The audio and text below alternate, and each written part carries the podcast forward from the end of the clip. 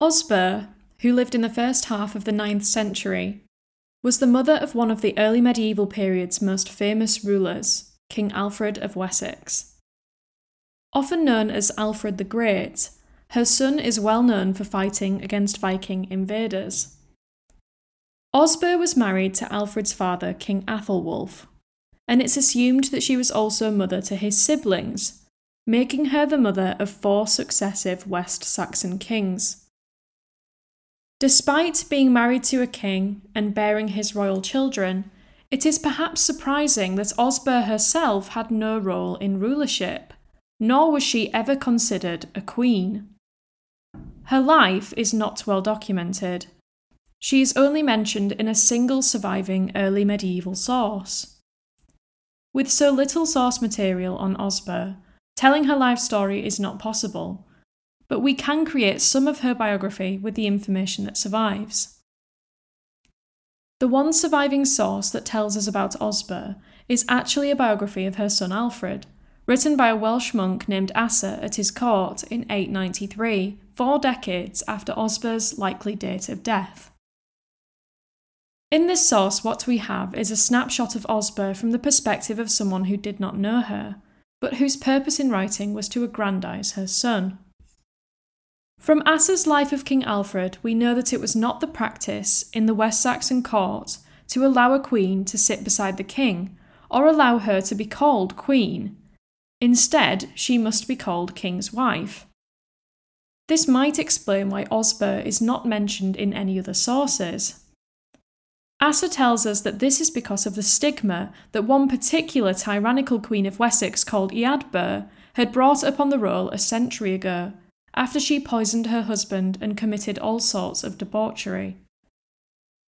Despite this, Asser himself certainly thinks this custom for kings to have low-status wives is conspicuous, and he calls it detestable.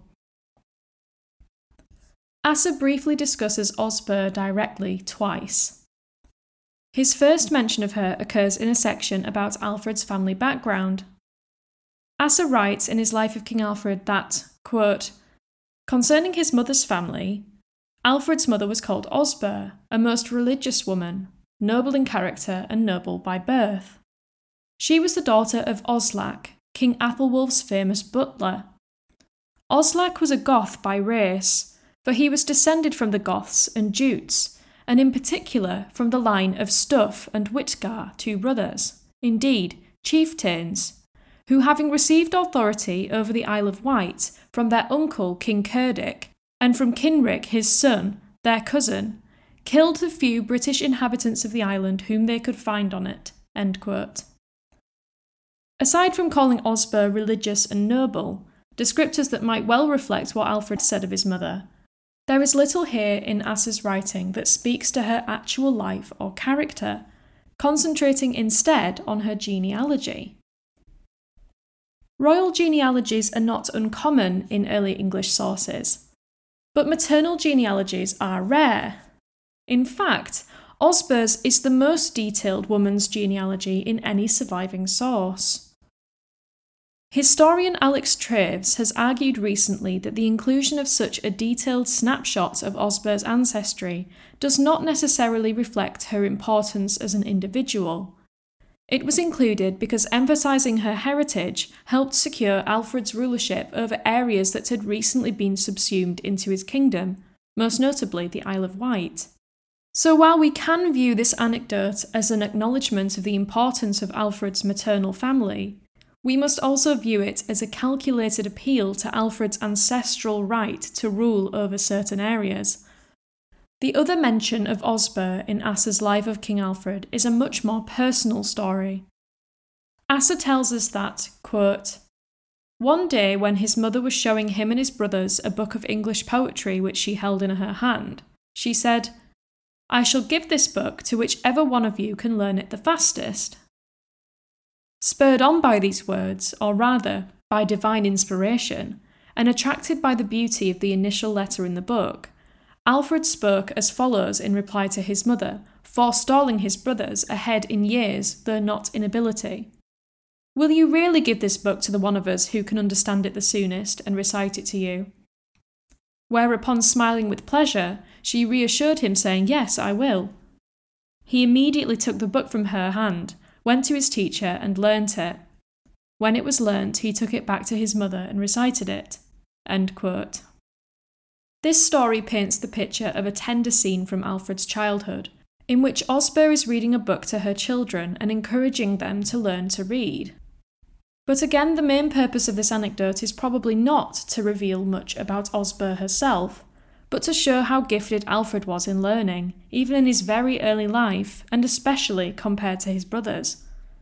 It is intended to foreshadow King Alfred's later interests in a revival of education and vernacular literature. However, what this also shows is that Osburh herself was likely an educated woman, and that royal mothers would have had a personal role in the education of their children. Whether or not this story is true, it is interesting that Asser thought it most appropriate to use a personal maternal moment of a young boy relating to his mother to illustrate the intellect of the king. This is unfortunately the extent of source material that mentions Osburh directly. She attested no charters, none of her letters survive, and she does not appear in contemporary annals such as those of the Anglo-Saxon chronicles. Everything about her life must be surmised using information about the people around her.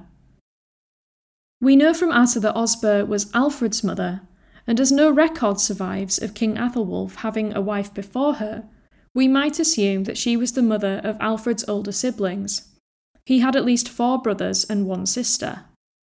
From this, we can calculate some rough dates for milestones in Osburh's life. In eight thirty-nine, when Æthelwulf became king, his eldest son Æthelstan became sub-king of Kent. If we assume he was at least fifteen when he became sub-king, that puts Osburh and Æthelwulf's marriage to before eight twenty-four. This means that she was already of childbearing age when they married, and still of childbearing age when Alfred was born in around eight forty-nine. Taking these approximations into account, she could feasibly have been aged fifteen in eight twenty-four and aged forty in eight forty-nine. Which would mean that she was born around eight oh nine. We must remember that this dating is only a possibility, and is reliant on her being mother to all of Alfred's siblings, which is not a certain fact. Her death date also has to be worked out from historical context. From Asser's Life of King Alfred, we know that Osburh was still alive during Alfred's early childhood in the eight fifties, but King Æthelwulf married his second wife, Judith, a twelve-year-old Carolingian princess, in eight fifty-six. Judith's marriage to Æthelwulf was performed during a religious ceremony written by Hincmar, the Archbishop of Rheims. Given Hincmar's very strict views on remarriage, we can be certain Osburh was dead by this point. It is worth noting that during this ceremony, Judith was crowned and anointed the Queen of Wessex due to her illustrious family. Breaking West-Saxon custom by receiving an honour poor Osburh never enjoyed, even in spite of her own noble ancestry. So here we have a possible outline of Osburh's life, but nothing more. She was born into a noble family, married a king, bore his royal children, taught them to read, and died in her forties when her youngest was still a young boy. She would never know that her husband went on to marry a twelve-year-old princess and give her the honour that he never allowed his first wife, perhaps for the best. It is only because of Asser, writing decades later, perhaps acting on the wishes of Alfred himself, that Osburh's name was ever entered into the historical record, along with something about her noble background and a touching personal story.